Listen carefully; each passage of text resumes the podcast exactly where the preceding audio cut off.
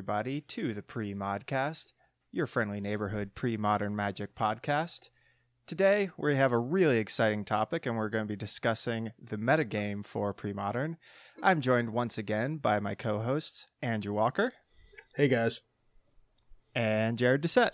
Good morning, Vietnam! Woo! Or pre-modcast.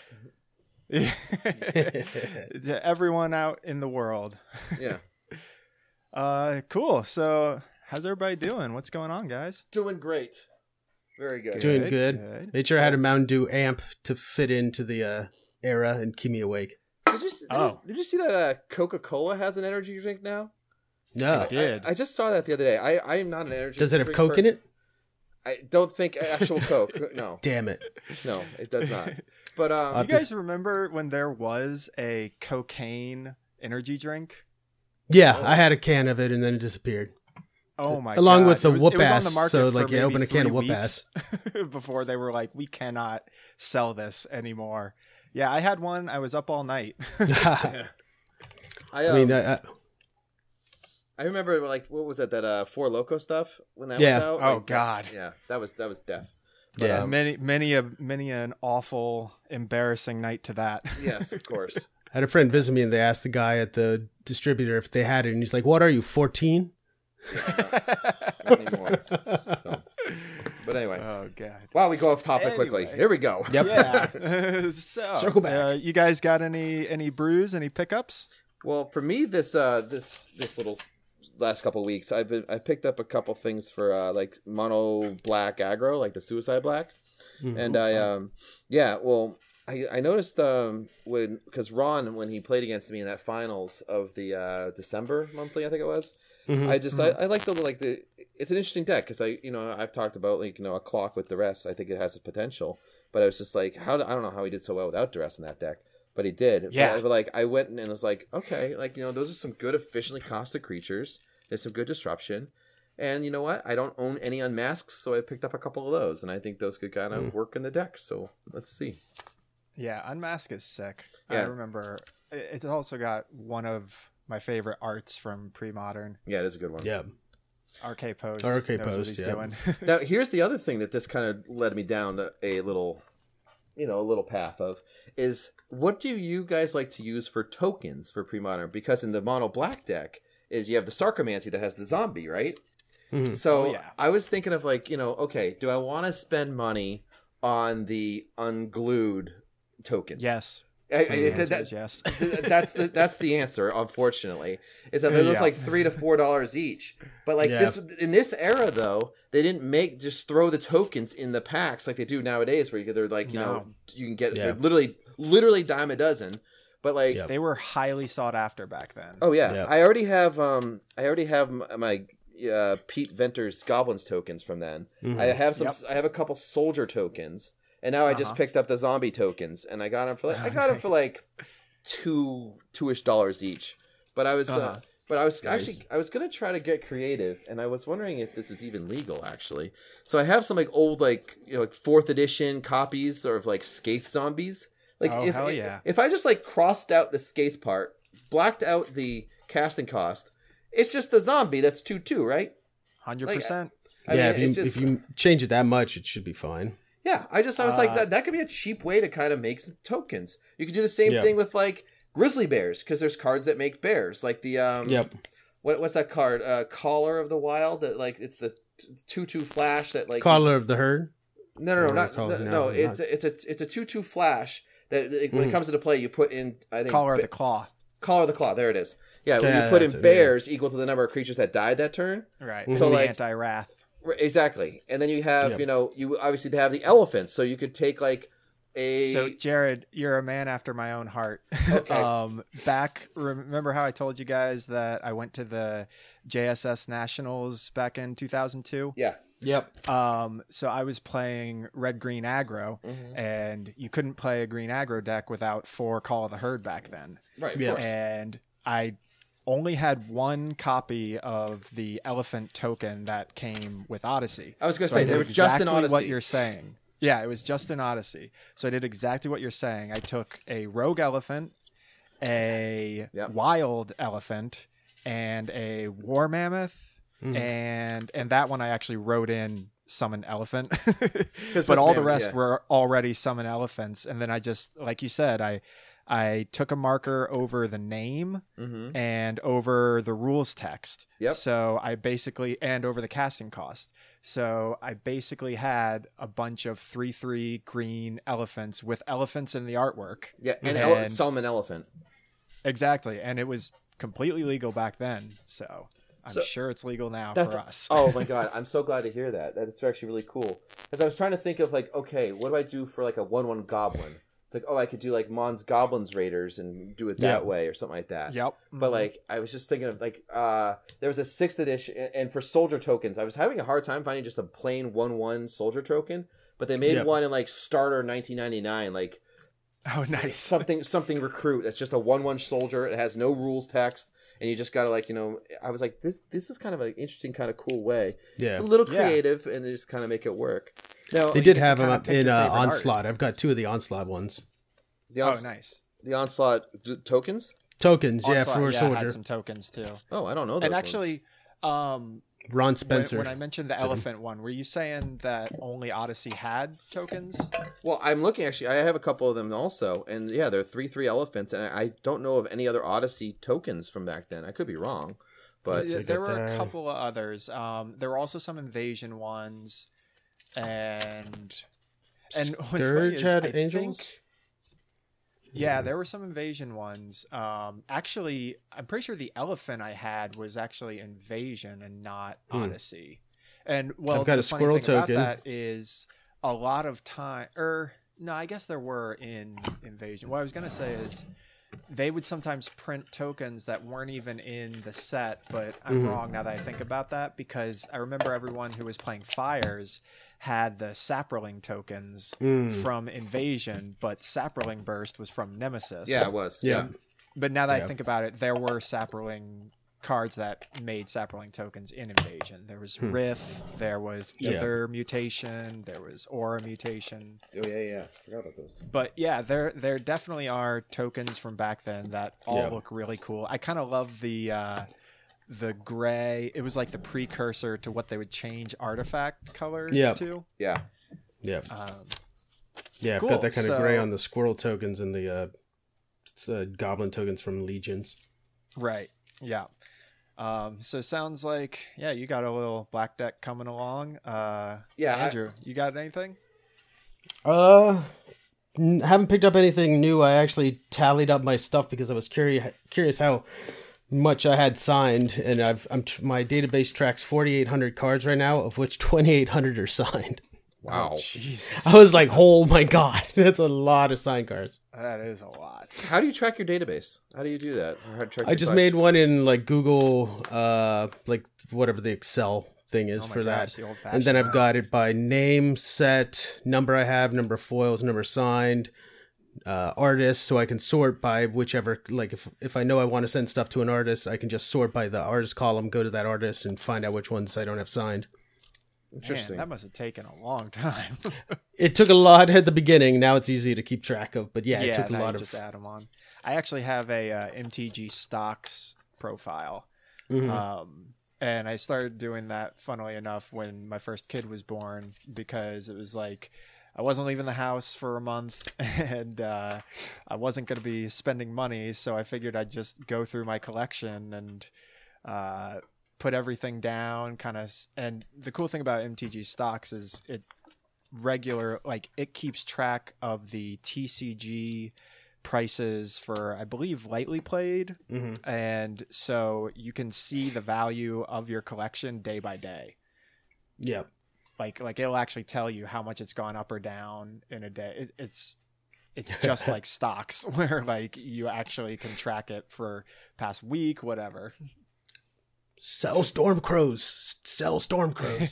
yeah, well, that's the thing. I'm totally not like an MTG finance dude. Not at all. I just like having it all written out so I can so I can see it. Excellent. That's yeah. I have nothing. I honestly like.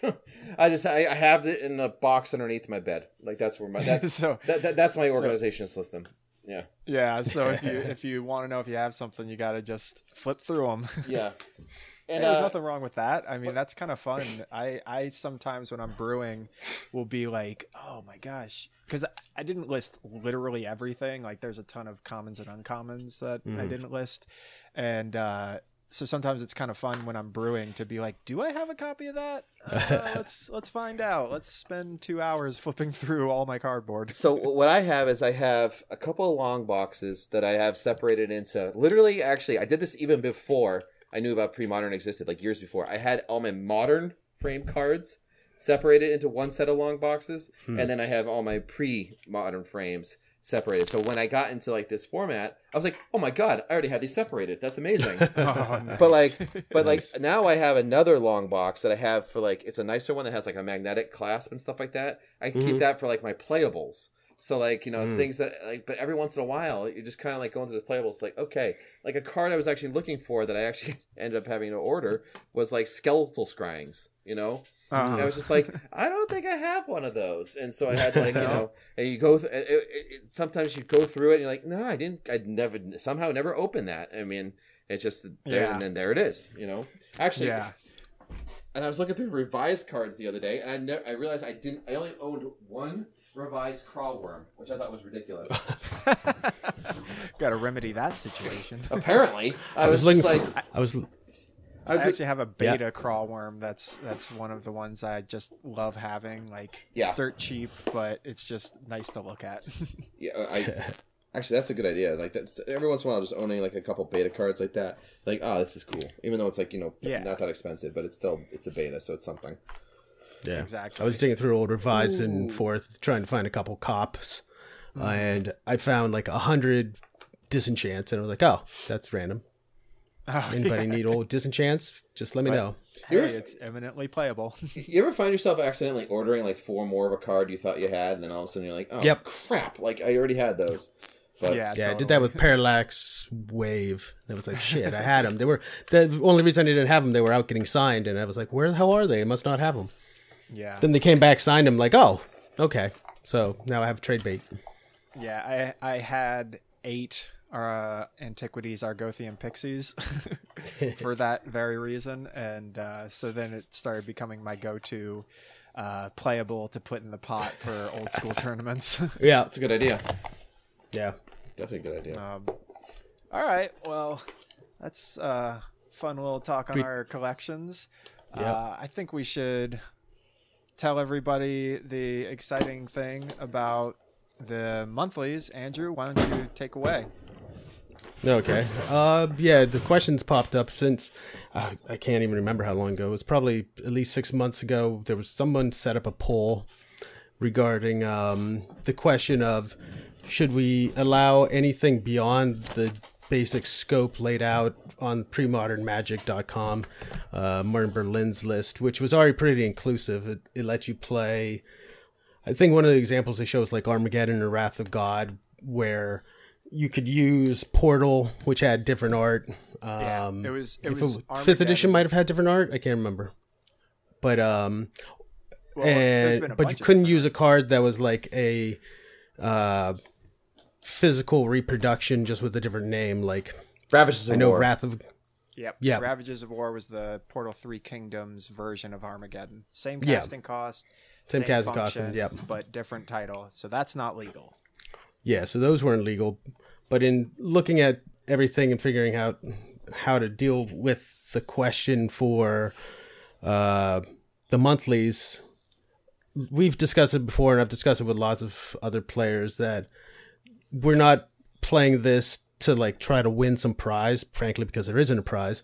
We're just playing it for a variety of reasons of just nostalgia, having fun, meeting new people, testing decks, seeing like like I said for that oath deck.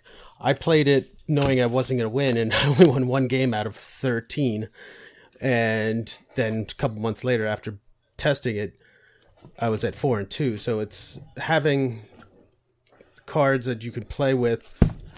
Uh, definitely helps because if you don't have the cards, you can't build the deck and you can't test it to see if you actually like the deck. So, sort of in that vein, and how old school works with uh, C well for Atlantic rules, CE and ICE legal.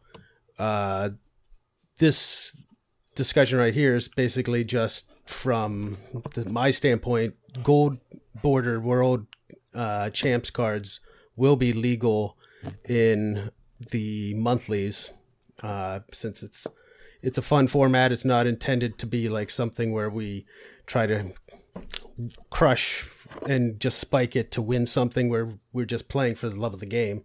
Woo, So- bling bling. and even looking at it, I mean, it's, just like the prices for the uh, collectors and international collectors. The prices for gold borders have gone crazy, and when you think about the print runs of those sets, in some cases they're probably rarer than that. So if you were technically pimping your deck, you might actually try to pimp that because that's actually the rarer card.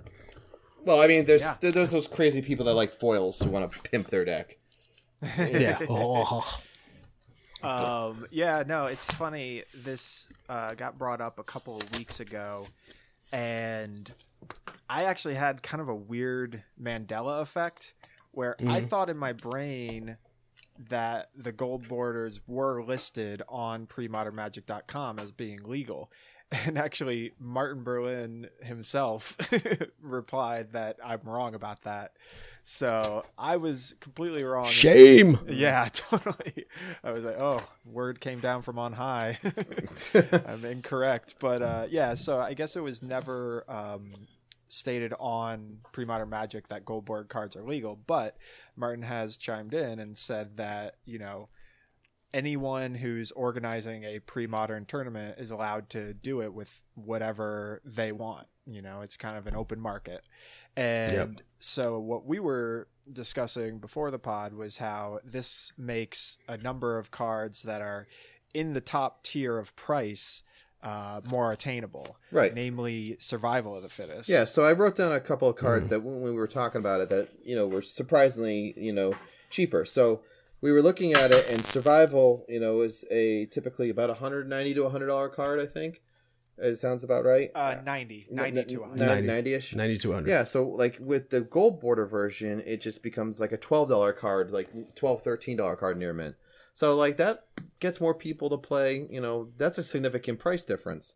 And the I think the most drastic one that we found was that City of Traders is only a five dollar gold border card. So yeah that's a that's a huge. What was it? It's normally in the hundreds, right? Like like two to three hundred. Oh yeah, yeah. I had one I traded from an old binder, and they were like, "Holy cow, this thing is mint!" And like it went right from a pack to a co- to a like set collection. something like that I think it's higher than that even, So Holy shit. the other unless something's bumped it down. And the other one that we noticed that was a big difference is that Gaia's Cradle is only a hundred dollars, like near mint in in the gold border. You know, Only. yeah. Well, I mean, you're right, but like as opposed to four, you know, that's a, it's a Yeah, big difference. exactly. So I think you know, and Wastelands are five dollars gold border versus thirty. You know, I think it's totally. hmm Now I'm of the belief that you know Wizards printed these things, they made some money on them, and this is a casual format.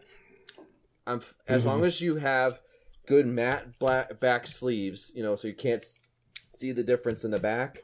It's fine Yep. with me. Yep. You know what I mean? Yep, Wizard, absolutely. Wizards printed these. They made some money off of them. It's not. It Mhm. was. It was not a tournament legal Magic card, but it's by no means a fake card. You know what I mean? right Yeah. It's not a pro. It, it was not developed by some someone trying to scheme the system or whatever. They they printed not this a pro. Chinese knockoff. It's not exactly. It's not a knockoff. People It's might people may yeah. some people consider them proxies, I guess. But like you know what I mean. But like it, to me, it looks great. I, it doesn't bother me that it's Mhm. gold bordered. I say I think go for it. But like I respect other people's decisions to say you know that to not allow it. Now also Yeah. along with that, like you know, we've in pre-modern also allow the newer printings of cards. You know, we, like we were talking about before, is that a lot of people have the Khans fetches as opposed to the onslaught Correct. ones, because the Khans ones are like what twelve to fifteen, under twenty dollars each, roughly. And then, but like the Um, for the windswept heath is about twelve. Yeah, because that's for some reason the cheapest one. well, it's green, it's green and white. are- That's why. Yeah, the other ones are around twenty-ish dollars for the Khans, twenty to to maybe even up to like thirty for polluted delta. Yeah, But yeah, the onslaught ones on the other hand are double that for each other. Yeah. Is it double? Like, yeah, I, that sounds right. Because I want to say when I bought my fetches, I think I was getting them pretty cheap as far as like the non-blue ones. But the blue ones are always more expensive, and you know, Yeah. it's just always going to be that way. You know, blue being. Well, the the uh, the reason I remember reading somewhere for Windswept Heath being the outlier is Mm-hmm. that it was apparently in like when Khans came out, it was in some sort of pre-con deck. So like everyone Mhm. was just opening it to get that, and the, the market's flooded Yeah. with Windswept Heath. You know, that's really interesting. When they make those pre-con decks, the, sometimes they like those are really strange products. You know, because they have some, some sometimes they have some cards where like the prime card in it is worth more than the product itself. More than It- Yeah. but- Yeah. Or there's other Yeah, times where the, remember those pre- where days. the pre-con maybe costs twenty bucks or whatever it is, but then like the Mhm. whole thing you know is already worth not that, so you don't even bother buying it. But if there's a Yeah. but if Yep. because you know the cards that are in it, there's like they they're kind of losing money, but they also don't do the secondary. Yeah. It's very strange. But anyway, Yeah. um, Very strange. uh, just so just to give some hard and fast numbers, I'm just on Card Kingdom right now, and a and a Khans of Tarkir Polluted Delta near mint on the, for them is twenty five dollars. A near a near mint on- onslaught Polluted Delta is forty five. So that, that's about double, like About half. about half double. You know what I mean? So Yeah. Yeah. anyway, but like this is all to say, like you know, I would still encourage people, and I think just because this is about nostalgia, to go for the older printings of the cards. I think you know, try to go for it if you can. You know, especially, but but I I'm not going to hate anyone for you know playing a Khans fetch lands against me. You know what I mean? I just you know I, Yeah. I say I encourage it, but you know it's it, we're not going to be exclusive with with the way that we're doing this on the monthlies. And also, I will say this is this goes for the Hartford tournament that is um th- that will be happening on March 28th. So we're definitely going to be very inclusive as far as the reprint pol- policy goes. Exactly. So no, That's kind of what it's all about. Yeah. Uh, nobody should be shut out from having a better deck just because they have the cheaper printing of the card. If as long as it is an a copy of the printing. card, Yes. right? If you have a Mhm. copy of the card, you can play it. Yeah, I agree. Yeah, not a proxy and a print. That's a good way to put it. You have a copy of a print of the printed card. I like that the way to put Yeah. that. So, yeah. Okay. Cool. But, uh, exactly. So if I can just kind of steer this, um, we actually so the Hart- Hartford's coming up soon, uh, for the American Pre-Modern Championship, and I very excitingly can say we are now up to 26 players who have signed up. So that's Wow. I was just listening to our previous episode where we said we were excited to get 16, and now we got 26 that have signed up. So this is Yeah. this, this is Yeah. full on firing. This is going to be a good time. Um, Get Yeah. out there. I have to do a Northeasterners. plug. I'll have to plug in uh, uh, Mano too because I know one of the most recent All Things Considered. He mentioned that he's like ninety plus percent to come. Oh. He's going to play pre-modern. he's definitely playing pre- yeah. Andrew, have you officially signed up yet, or are we going to be up to 27 soon? No, I signed oh, up. okay. About, about time. I was kind of, Sorry, I, I couldn't be a slacker any longer. I was kind of hoping that joke There- would last until like the very last day, but Yeah, I couldn't take all the shame. there isn't a qualifier. so a um, little a little bonus to yeah. the number. we're up to 26, which is very exciting. You know, we're we're, we're all very pumped about it. The whole event is going to be over 70 people now with the uh, the um, simultaneous uh, Atlantic Old School event going on at the same time. So it'll be a Mhm. good event. Uh, I we're gonna have fun. I'm, I'm very excited about it. So again, that's it. Nice. And Jeff Menges is coming. Angus will be there signing cards and Yep. doing altars or whatever. So you know, I, Cool. I he has a couple of like you know pre-modern worthy cards, especially your old swords Mhm. to plowshares if you want to get those, you know, altered or whatever. And um, Definitely. Yep. so yeah, it's exciting. Um, but yeah, so that's uh, I'm pretty, I'm very Yeah. pumped. I'm glad we hit that number. So there's the Hartford, and then there's also the Spring Fling. Um, Andrew, you know something about that? Yeah, um, Michael James Hoyp and I had been talking about it for a while, and others have been talking for a while that he wanted to run something like the old school uh, winter derby, summer derbies, and uh, we thought, and Mike's definitely thought of it quite a bit to do something pretty much the same for pre-modern. So it's basically, uh, I th- think he might have actually posted the link to his YouTube video. It's like a three and a half minute clip that just describes the step. If you've played the old school ones, uh, you know how it runs. Uh, just the synopsis is basically the fir- after you get everybody to sign up, the first four rounds are tr- the are they try to make groups like here's who you play in your time zone or say plus or minus two time zones or something. So it's fairly local in terms of uh, scheduling. So the first round goes uh, round robinish style. You don't play anybody by score. It's just here's four opponents, play them, see where you end Well, up. well, After- wait, hold, hold on a second. Yep. It's not a round robin. You get four random opponents. Oh yeah, you get four random so opponents. like you, you are not all playing the same person. You know, so it's not not Yeah. like the groups that we do every month. It is going to be yeah, ran- sorry, yeah. It's it's not round robin. It's it's random, but it's it's set up where every there won't be any duplications of play, Correct. and it'll everybody will have four results. There won't be somebody with three and somebody with five or something. Okay. Everybody's got four results.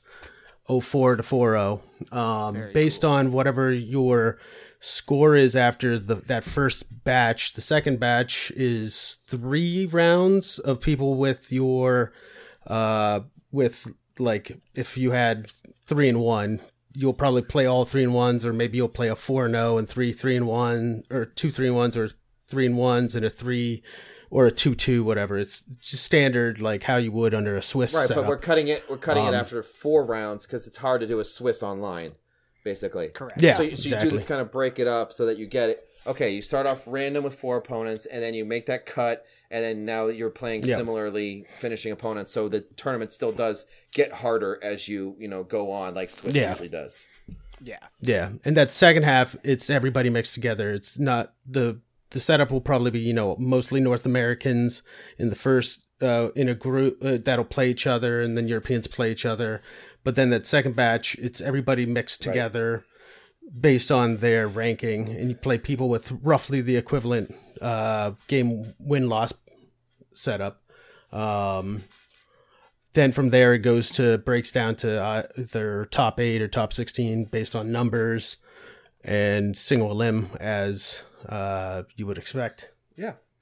I think I, what I like about this, so we have the monthlies where we usually get about five to six rounds, but this is going to be a little bit bigger. Hopefully, get the whole seven rounds and like a good bracket top eight that like you know will really define like a because you had more of a you know kind of a grind through the through the Swiss Yep. if you want to call it that. You know, it, it defines a champion probably a little bit better. You know what I mean?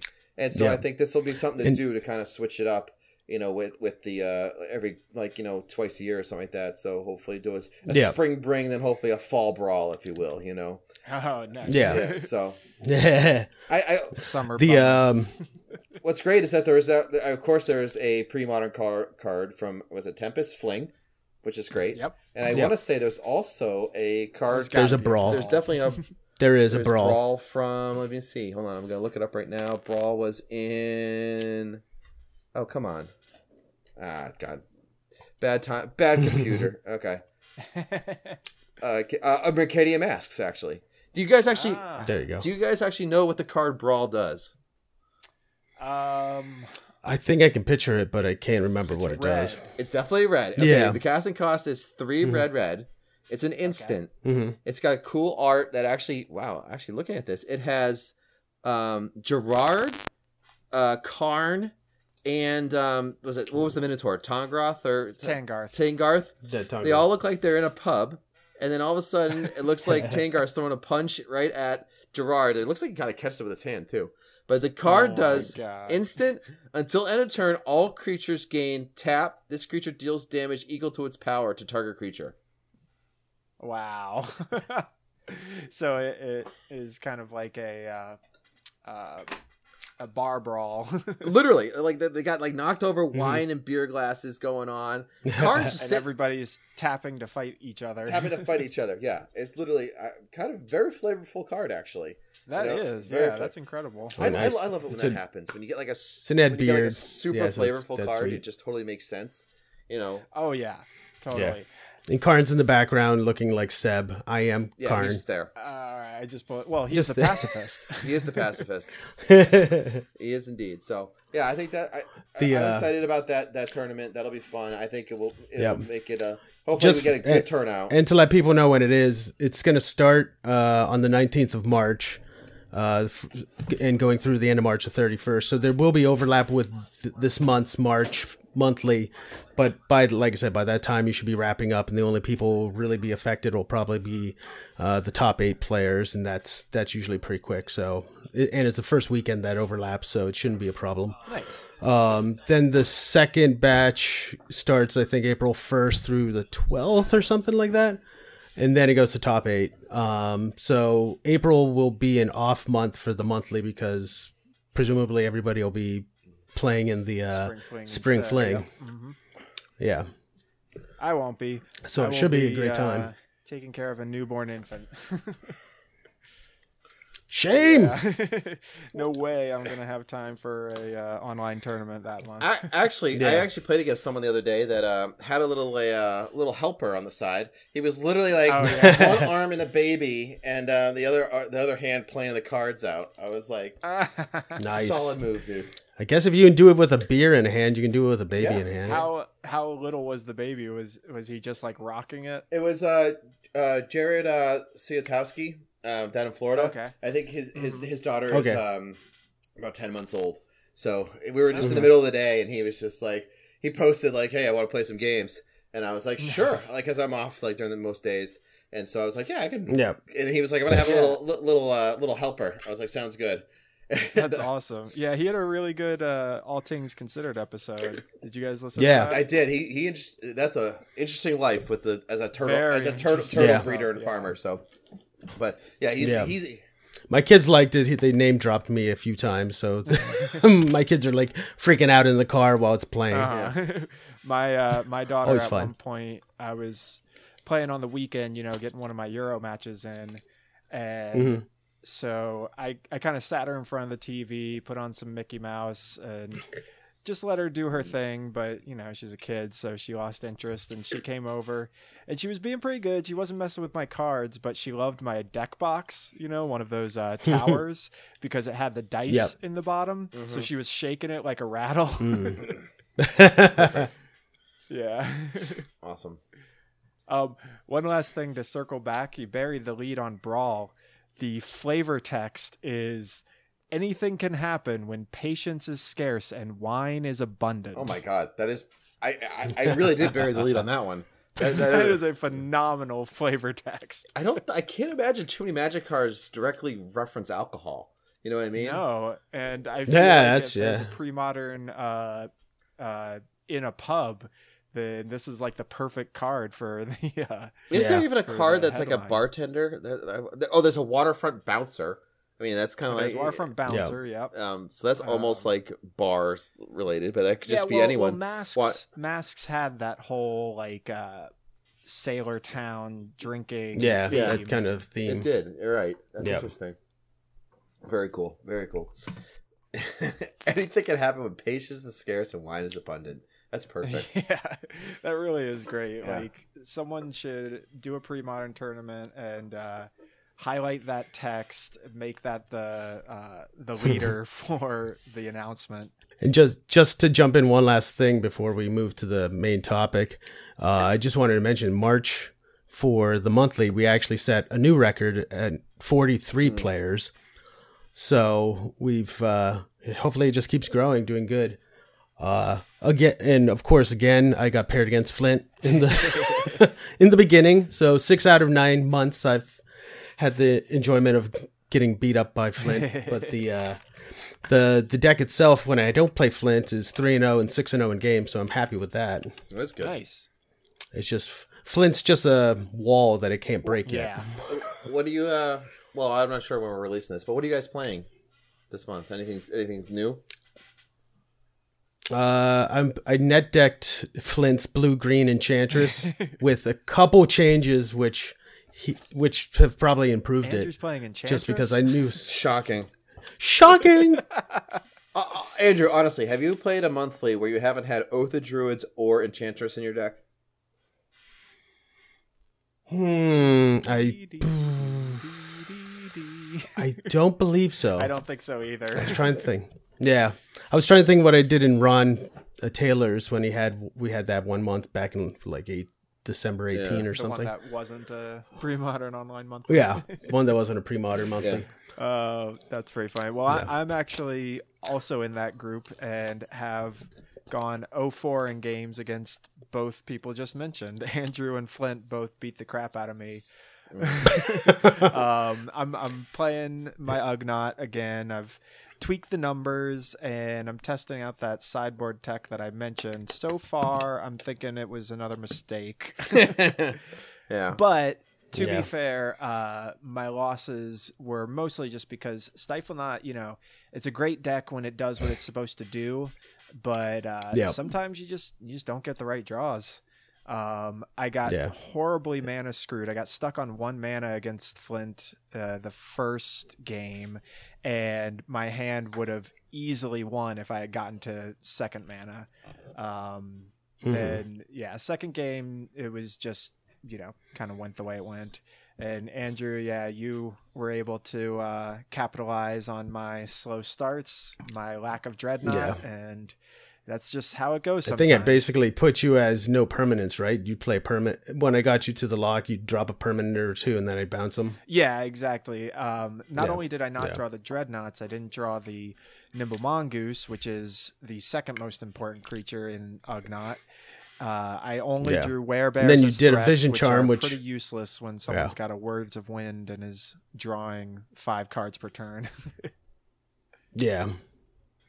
Uh, well, that and when you uh, vision charmed, you dumped like four awesome. oh yeah, cards. yeah. I freaking I vision charmed myself to have the werebear hitting harder early on, and it ended up being the dreadnought, the winter orb, which beats you, and Annul. Mhm. And I think And I think it's stifle. Yeah, another card that's great. I Where think it it was was a just like, oh well, Yeah. I just lost the game because of my own vision charm. Well, th- see, here's the thing though. Like, I've played with cards that like you know will dump cards from the top of your deck into your into your graveyard, right? And yeah, if the Mm-hmm. top of the deck is random, then that those cards could have easily have been at the bottom of the library too. You know what I mean? hundred percent. It's just like so like Yeah. people who think like Yeah. you, you can't. I can't. I don't look at it as oh I lost it because I didn't draw those cards. You didn't know those were there anyway. Yeah. You know what I mean? oh yeah, th- it's th- it's Yeah, completely it's- random what's it's coming off. the top Schrodinger's of the cat. They, they, they could have just as Um, so easily that's been the, at the bottom. reason right and that's the reason why i have no qualms about vision charming myself to get to threshold Right. uh, i will say though that for my deck in particular and i don't want to get into this topic too hard because i could talk for ages about it but uh, careful study versus mental note i much prefer Mm-hmm. careful study Okay. um, because of the filtering.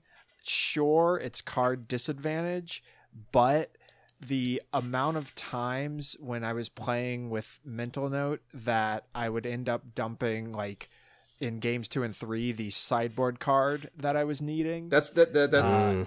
Go on. Go on. I have something to say about it, that. it was it was enough. I mean, sure, it is confirmation bias, but it was enough times that I just didn't want to do that again. fair enough.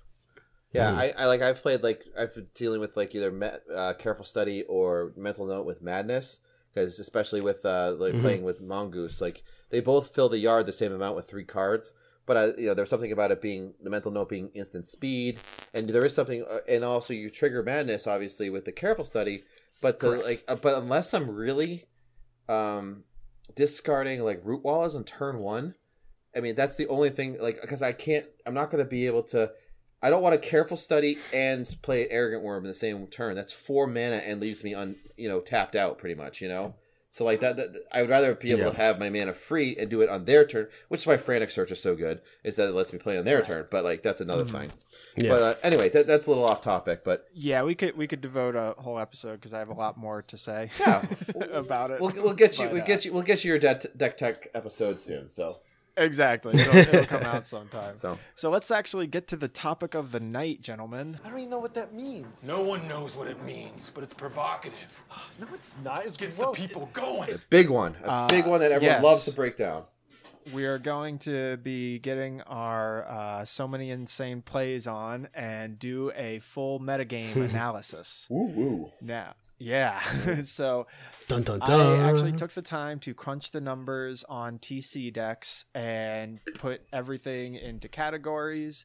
I also did a moderate amount of double checking the list to make sure they are in the correct categories because TC decks, obviously, for our tiny little format, they're not gonna do due diligence and make sure everything is named correctly. I actually did email them. I was like, "Hey, I noticed some like Devourer decks were in your Rogue section. Could you guys move that?" They're like, "Uh, what are you talking about?"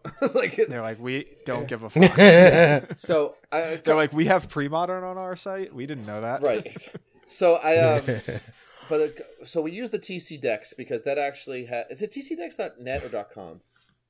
TCDecks.net. .net. Okay, so we use that because it has the that's definitely the best repository of um, uh, of the decks that online. You know, it's definitely where like there's the most. Yeah. You know, I think Well, we, I'm pretty sure it's the only pre-modern one. right that it actually like- has it as yeah, I haven't seen pre-modern. them like on Goldfish. Yeah, definitely yet, not yeah. on- The other main ones don't have pre-modern. Yeah, like MTG Top Eight doesn't have it. I'm pre- I think Gold MTG Goldfish, Goldfish, yeah. has. You could kind of categorize it, but it doesn't have a big extent. You know, anything exhaustive.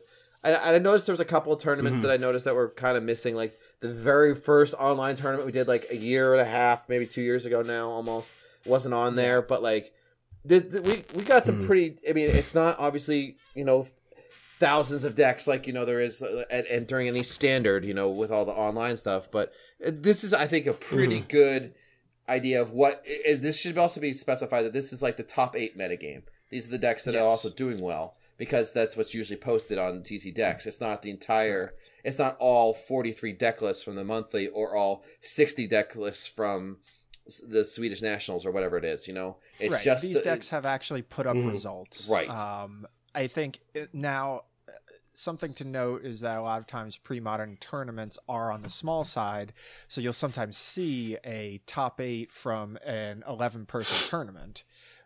But that being said, these Yep. are still. This is not just every deck that's ever been played. Right. This is- these are ones that at least performed somewhat well. Right. So I mean, but it's Mm-hmm. uh, I think it's a good good numbers, and I, I think it's a, what we've found from this exercise is very exciting, actually. So why don't you take us away through the numbers there, Mike, a little bit?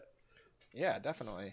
Um, so the first thing we did, since we are big proponents of the fact that pre-modern is a very balanced format, uh, when you break it down to the three pillars, uh, you have control, aggro, combo, which we call counters, burns, and broken things Mm-hmm. uh, and it shakes out pretty cool.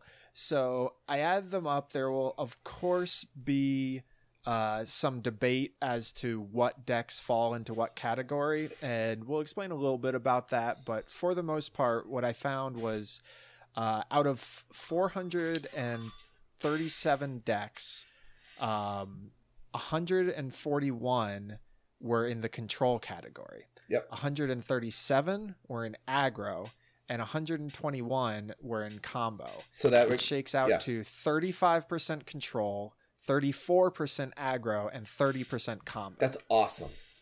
Like that's that's, pretty freaking great to be that close to 33% on Yeah. all three. it's it's so great. Yep. I mean, like you you look at any uh, most other formats, and it's usually like one one is like maybe fifty.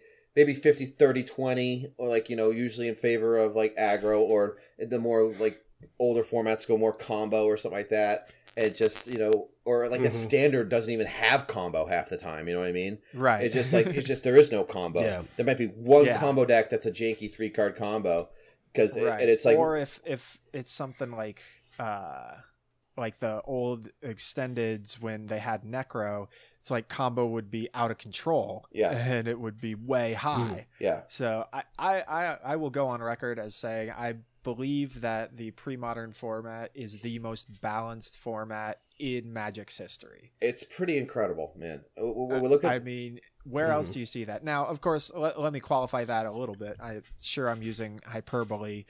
Um, people are often playing what they want to play, yeah, uh, not so much trying to spike tournaments. I'm sure if there was like a pre-modern pro tour and the pros got their hands on it, they would figure out the best deck, and then that would become 50% of the meta, which would suck. you think it would be? I, I, I would be hard to say. You know, I think we're going to break down the decks in a little bit, but I bet you. fifty percent sounds a little high just because of how deep this format is. You see, yeah, you, I see mean him- that's definitely high, Mhm. but what what I mean by that is when you get the pros, Right, uh, they find the best. competing for hundreds of thousands of dollars. They will Yeah. find out what is the best seventy five, uh, and usually like like kind of what happened with um, I don't know how much you guys keep up with it. I haven't kept up with it in years, but back in uh, 2015, I believe it was, they had when the Eldrazi came out in um, Oath of the Gatewatch, Yeah, the and small they were ones, like yeah. lower cost and powerful Eldrazi. Yeah. They had a modern Yeah. Pro Tour. oh, it's broken in half. Yeah, exactly. And they, the team that LSV is on, I, I forget the name. of the Pantheon, team, I think they were called back then. Pantheon, yeah. Yeah. Called the Pantheon because they had all the best players in Magic. Yeah, Um, and yeah, they they just figured out the best deck, and it wasn't even a contest. Like Yeah. it was so broken, and I I feel like that could potentially happen with pre modern. Mm. Um, but then again, you know, like I said, it is a super balanced format, and the way it's able to stay so balanced is that. Sure, you've got a super powerful control deck like Landstill. Well, you got a super powerful aggro deck like Sligh that beats Landstill. yeah. You've got super powerful combo decks that beat the aggro decks, Mhm. and it doesn't even always shake down as rock paper scissors like that. Right. Like, uh, you can beat one set, you can beat another set if they have bad draw, even if it's a bad matchup. Uh, it is. It's an extremely balanced format, and yeah, I was using hyperbole again by saying fifty percent.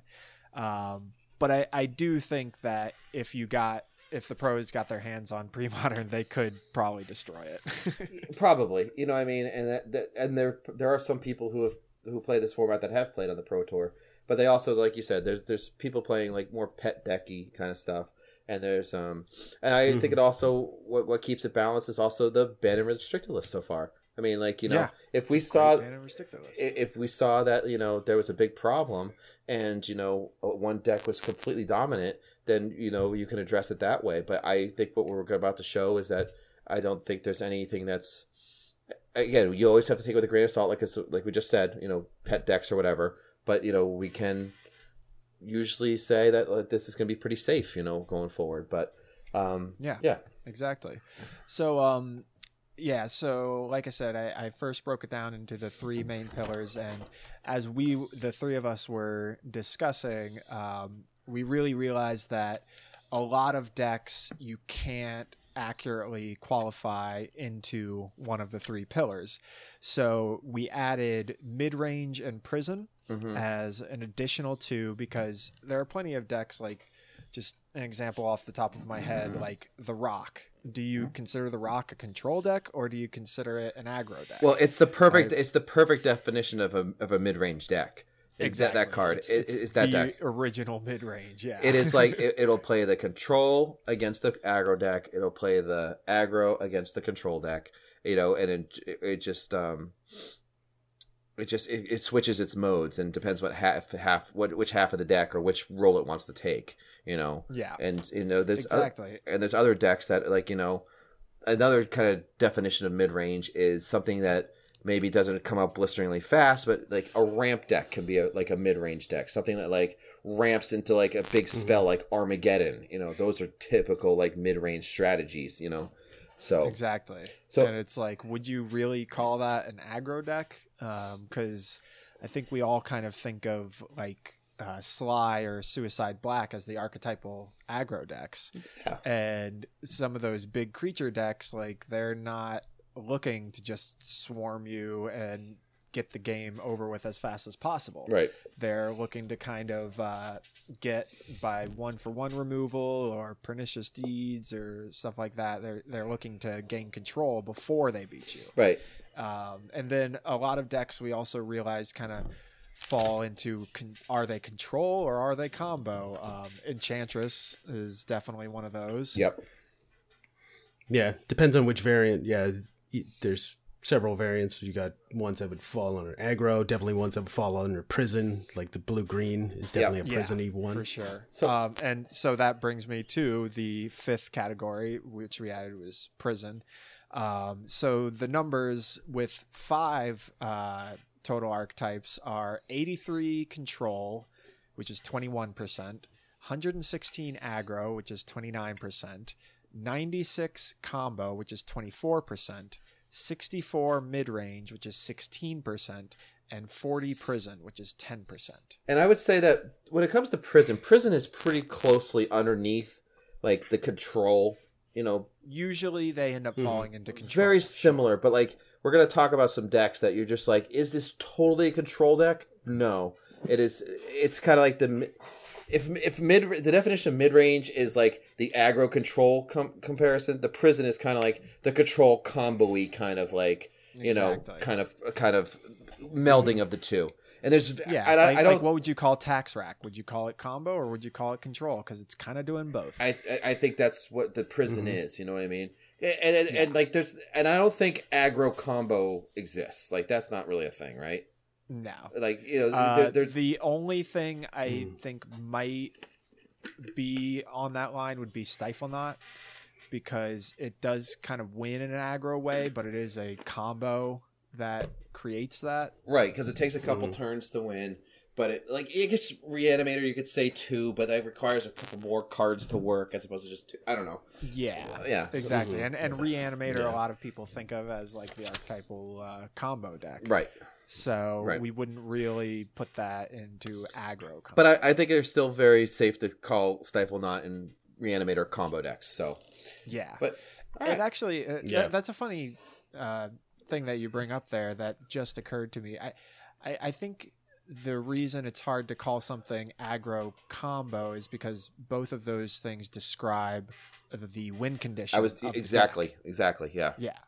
So it's like, are you really going to have two different ways of winning? Yeah. You know, like that makes your deck totally unstreamlined. And like, sure, there have probably been ones that, um, Well, I can think of one actually. as I can think of one off the Oh, top of my head. is like Affinity. Like back in the day, Affinity, you could say was an aggro deck with like you know getting in with like early Frogmites and like uh, Myr Enforcers. that's true. But then all of a Yeah. sudden, it could drop the Disciple of the Vault with with the the Ravager, and then it was like a combo deck. Right? That's true. But that- I guess, um, But that was just but broken in I half. guess that's more synergies than combos, really. Well, well, right, because aggro decks that are synergistic, it, it's a synergy thing less so than a combo thing, right? That Right, that's just exactly. that's how you describe it when it comes to creature aggro's synergies. It's not a combo; Yeah. it, it's a synergy. Yeah, that's inter- Right, it's really exactly. interesting. uh, The, the di- different definitions. So And you know, one just occurred to me too. Uh, Legacy Elves, I guess, could be kind of aggro combo. Yeah, because that's how it it's it's looking to build up, you know, just a billion elves and then drop a Craterhoof behemoth. yeah. I mean, but there's, So I guess some things could be considered aggro combo. but, but but I would say elves more so is definitely more of a combo deck. I would say Right. in that regard. I mean, it still has to attack, but that's fine. A lot, a lot of combos end up in, in, the, in the attack phase. You know what I mean? But right, you don't find the elf deck uh, throwing down a creature next turn attack with it, throw down more creatures next turn attack with the team next turn Yeah. attack with the team. That's kind of the definition of aggro is if Right. you're swinging in as much as possible. I agree. So, all right, let's look at the uh, individual decks, and um, I think uh, so. We got the top decks, and uh, we'll just kind of go through the, a bunch of the major archetypes that we expect. So, starting at the top, and this is really no surprise, and like I said, because this is a based off of a top eight top eight metagame, is at the top is Landstill, and it's got nine point four percent of the um, of the top eights that we found on TC decks, and 9.4% as your top deck is a very healthy number. You know what I mean? Absolutely. Uh, That is a in an eight Yep. round tournament. You can, I would say, if you're gonna make top eight, you gotta expect to face this probably at least once. You know what I mean? At least one. And the uh, the last Mhm. monthly had a high number of control decks, and especially land still. yeah, But for the most part, it's usually Mhm. only like one or two. yeah, and I think that's fine because that, that that is the deck to like. I think we all know that that is the quote unquote best deck. You know what I mean? Right. But there's plenty of things that beat it, and there's plenty of I, I love I like playing against it. I think it's interesting. You know what I mean? Yeah, like me it's too. just like especially with the Yeah. decks I play, I find like I have good mat good interesting matches. But um, Yeah, I think that's it's a it's the deck of pre modern. right. It is the deck. Right, exactly. It is the blue white control. Uh, uh, couldn't be more defined. So I thought that was really exciting to see that. And then um, right after that is the deck we talked about last time is is Goblins, which has seven point five percent of the metagame, Yeah. which is again And I'm actually a little surprised that Goblins beats out Sligh. Yeah, I mean, it, it does beat it out, and um, we're going to talk about that soon. But like, I wonder why. I think I would- I'm kind of curious. Maybe that I think they're both, you know, very strong decks, obviously. But I was I was a little surprised to see it that um that goblins was You more think than it's it. just personal preference? You think people just really like it? I think that people like synergy aggro decks, but I also think there's a lot of red mages, and I would consider myself a red mage. But I gotta say, like, I, I get a little tired of playing this pre-modern Sligh deck because it is so repetitive and redundant. I think the games are hmm. more interested in playing goblins. That's why I would play it. Yeah. play it again. I mean, that's kind of what I mean. Yeah. People prefer it. Like, like people enjoy playing goblins more than they enjoy. It's definitely more interesting. I mean, I, I, I but I think you can Yeah. win a tournament with both decks. Absolutely, you know. So I think you're gonna have Yeah, it's probably the nostalgia fact too. For I remember, I mean, when I came in like a, over a year ago, playing it, Landstill and Goblins were like the main things people were playing, and the first thing I was thinking was, uh, I hope this format expands its deck lists because playing always against Goblins and always Landstill was, uh, it reminded me of Standard basically. well. Definitely think I the think Goblins deck. has has done that. You know what I mean? I think we yeah, it absolutely has spread Yep. out big. Yeah. Okay, so up up next, which I think this is a this is a late resurgence or this is a more recent trend, uh, is Absolutely. Stifle Knot is at is the number Yes. three deck at six point two percent, and I think there's Mm-hmm. th- that's been putting up a lot of results recently in the last like probably six to eight months. And Three uh, of them are mine. yeah, yeah, I I I, Well, I had one too actually. it- so yeah, Yeah, you had one too. Um, it's it's important to note here that Stifle Not, a lot more so than Landstill and Goblins, has very differing flavors. yes, it does. Yeah, but still, undoubtedly, they are all Stifle Not decks. yeah, You know, we don't need to break them down into the different color combinations because they're all doing the same thing. yeah. Um, and what Yep. I love about Stifle Knot is that you can pair it with any color.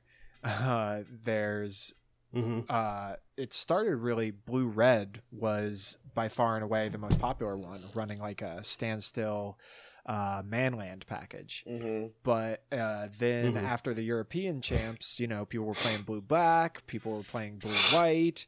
I've been playing the blue green. There's even some mono blue stifle knot. Yep. So it's it's got a lot of flavors. It definitely has a lot of flavors, and it, but it Mhm. all like you said, it's trying to you know charm or stifle a dreadnought and smash you for twelve twice. You know, Bingo. So- and that's a good, Yeah. uh, hard and true. You know, you know way to way to win a game. So For sure. uh, up next we have the with the Sligh burn red deck wins kind of uh, yes. whatever you want to call it. Um, and that, that I wrote that in that way because on TC decks they have all three of those categories. right.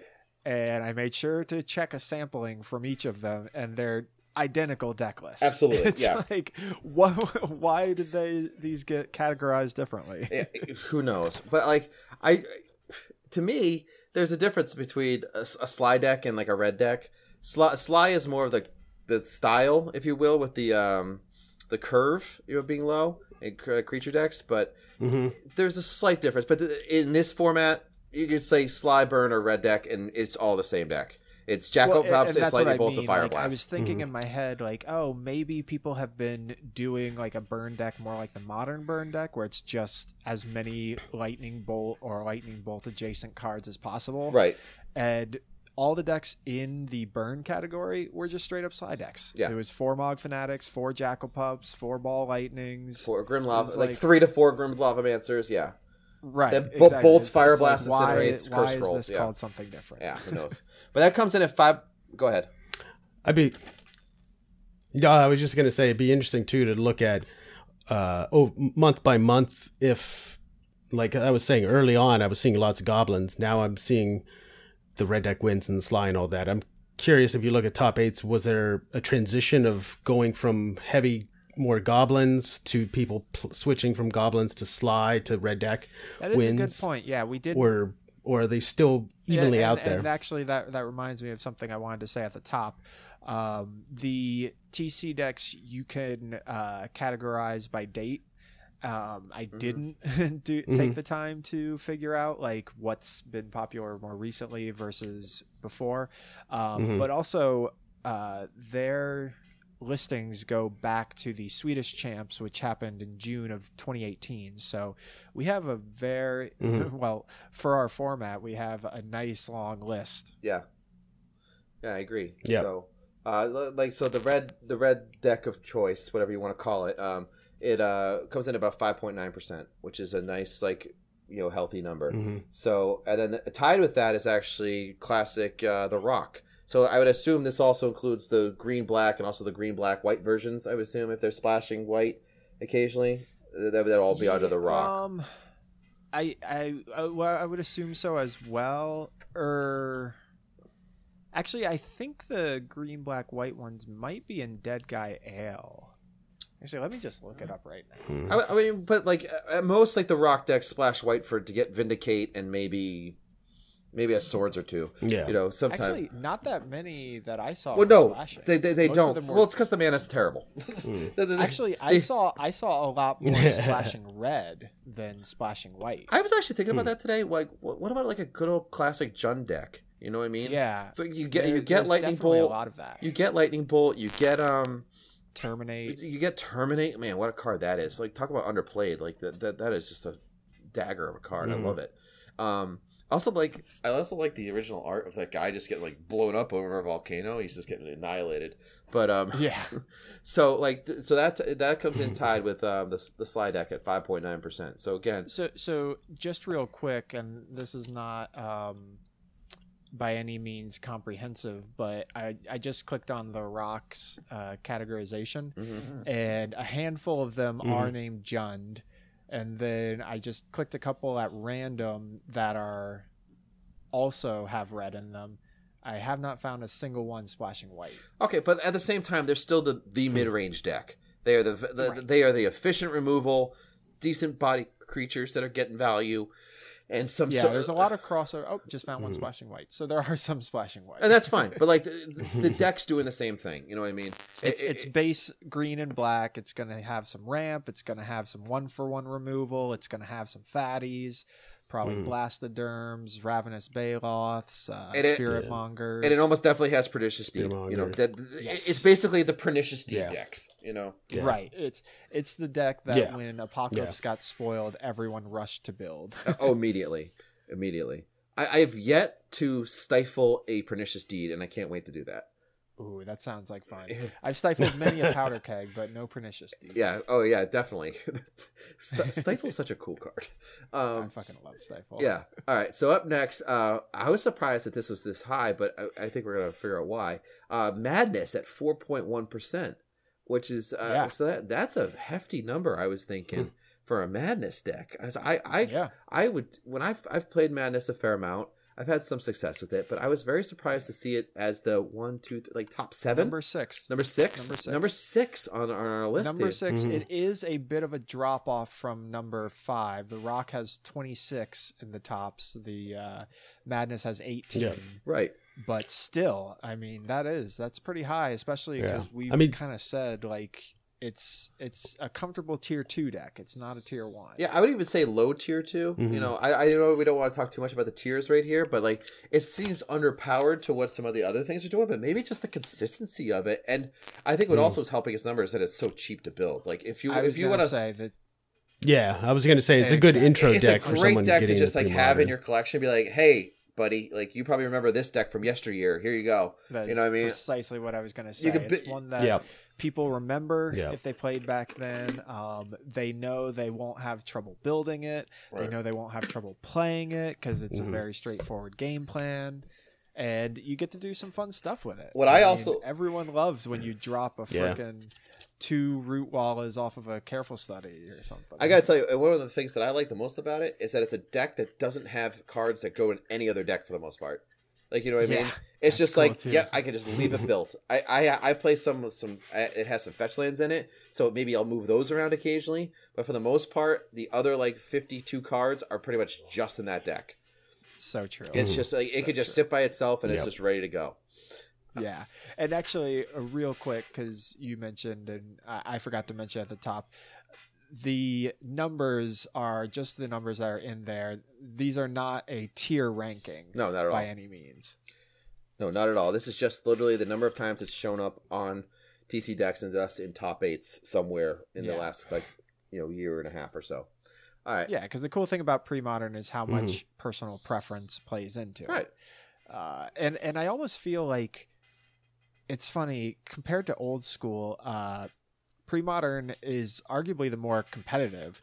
Very. You find a lot less people trying to spice it up with a pre-modern deck, but at the same time, uh, for old school, most people when they like first get into it, if they have the cards for it, they go straight for the most powerful decks. Mhm. And pre-modern, I feel like people don't do that. I feel like people go for the deck they enjoyed in yesteryear. I agree. I mean, because the like I've said before, this is good. This is a very nostalgic format for a lot of people. Yep. A lot of people Uh-huh. played during this time and grew up during this time, and so like playing like oh I want to play that again, and it's the exact cards I remember. Not just the same style. Like you could play a burn deck to, in today's standard, but it's not with the Right. same cards that you remember, or the same art or whatever. I think that's the nostalgia is very strong with this. So sure, yeah, absolutely. so uh so moving on, um looking at the next one. This is the first one where we kind of we've already started the talk. Before these were very easy to categorize, you know what I mean, as far as what they were. Landstills control, goblins is aggro, stifle knots combo. Very clear, you know, in the last few we've talked about. Madness is an aggro deck that, you know, has tempo elements, but it's definitely still more it wants to get on the ground. yeah, definitely it an turn- aggro Yeah, deck. No so one wouldn't call it that. so then the next one at 3.9% of the metagame is the Enchantress builds, which is where we get this is where we get into like the is it combo, is it control, what is this? And I think I got to Right. ask Andrew like what what would you define the Enchantress deck as? Like what is it?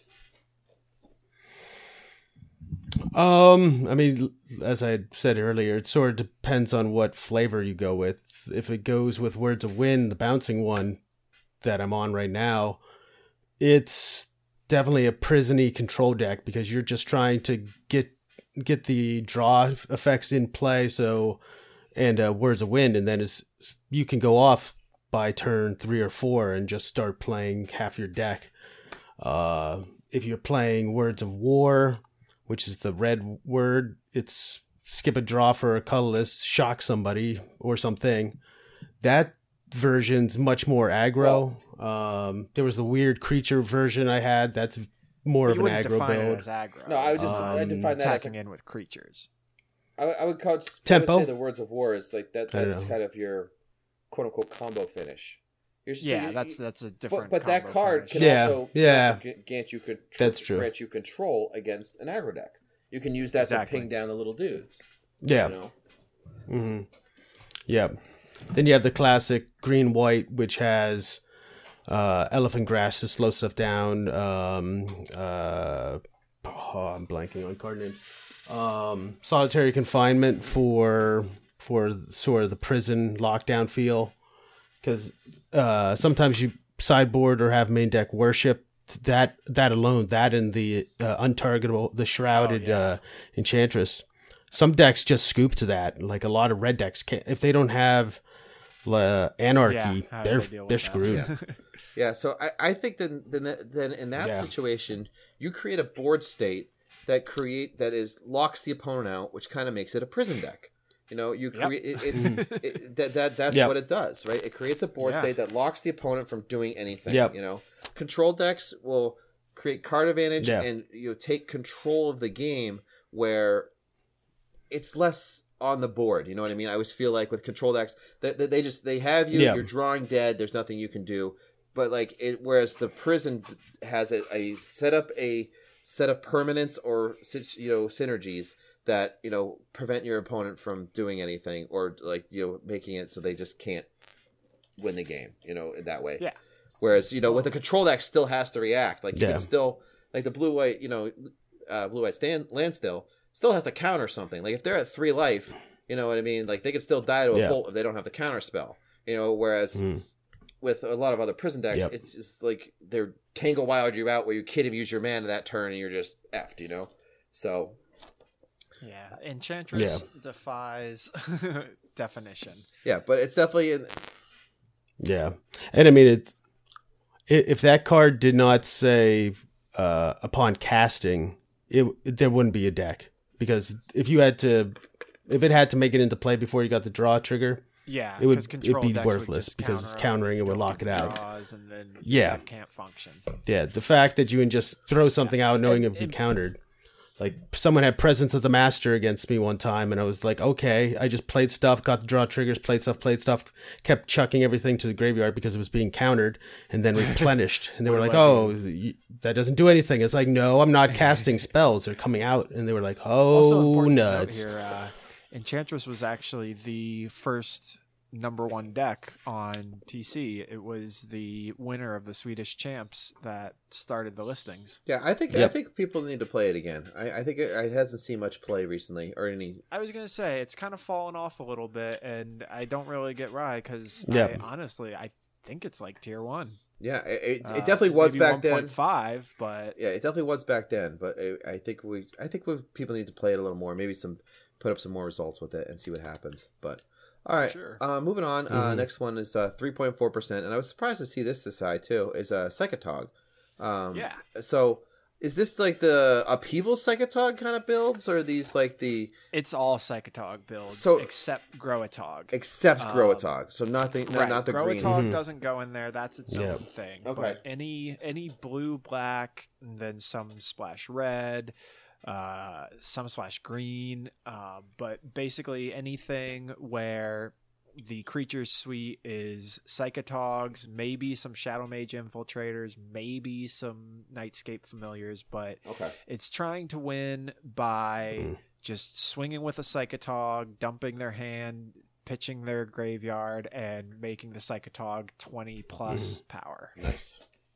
I can get behind that. So that's three point four percent of the uh, of the meta game. So I, I haven't seen it in a while. I feel like uh, No, I really haven't. I don't think I've played against it once. yeah, I, I I haven't either, but I've seen it some postings Yeah. of it. But it's it's having played some with some psychotogs recently. That that that card's awesome. like Oh, I love it. Actually, funny Yeah. little tangent. So in that in that small TC order that I made that we talked about last time, Yeah. Uh, I I had three Psychotogs on there. Uh, just because I figured, oh, you know, maybe I'll throw it into some kind of funny deck. They sent me three Fantatogs instead. what? What dicks? no one's playing Fantatog. Oh my god, that's awful. That's terrible. Yeah. All I mean, they, they were cool about it though. They just kind of said, "All right, well, we can we can refund you or we can send it to you. Right. Don't worry about the Fantatogs." I was like, "Oh, I won't. I've already put them in the trash." yeah, absolutely. That's not even worth your buying. tickets, you know? So yeah. That's funny. Um, up next, we got um, Full English Breakfast, the, com- the very much the combo survival deck, uh, w- t- Yes. tied with the Psychotog with 3.4% of the meta.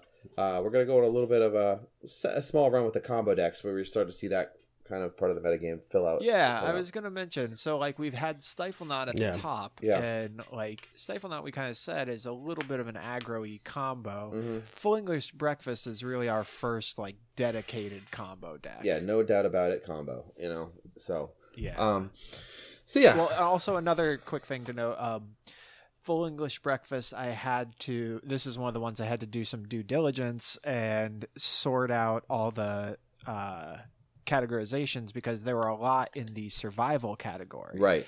And the survival category Mm-hmm. included not just full English breakfast decks, but there was some trade wind survival. Mm-hmm. There was some really cool red green like aggro survival, um, running like the Shivan Wurms and stuff. Oh. And then there was um, what was the That's other interesting. one? Uh, t- t- oh, re- recurring survival, the Rec- oh, RecSur, yeah. combo. Yeah, Okay, RecSur. RecSur, yeah. Um, But playing, so- but playing so- that more combo-y as opposed to more like with the rock with value. Yeah. Okay. and Playing it well, there there were actually a little bit of both, you know, where it was kind of it was a toolbox, but also with the reanimator win cons, you know, like they'd fetch up either verdant Mhm. force or um, you know anything like that. Mhm. Uh, you you can get a chroma out with Yeah. recurring too, Right. so But we can very Yeah, we, we can very much call Yeah. the full English breakfast the phage and the shapeshifter kind of combo deck. right Phage. full english breakfast Yeah. it's very clear what Yeah. it is and actually to figure out exactly how many there were i simply did the search function for volrath shapeshifter because that card's not going in any other decks No, that's for sure. So yeah, so that's three point four percent of the meta, and I think all of us think that that deck's probably better than its percentage.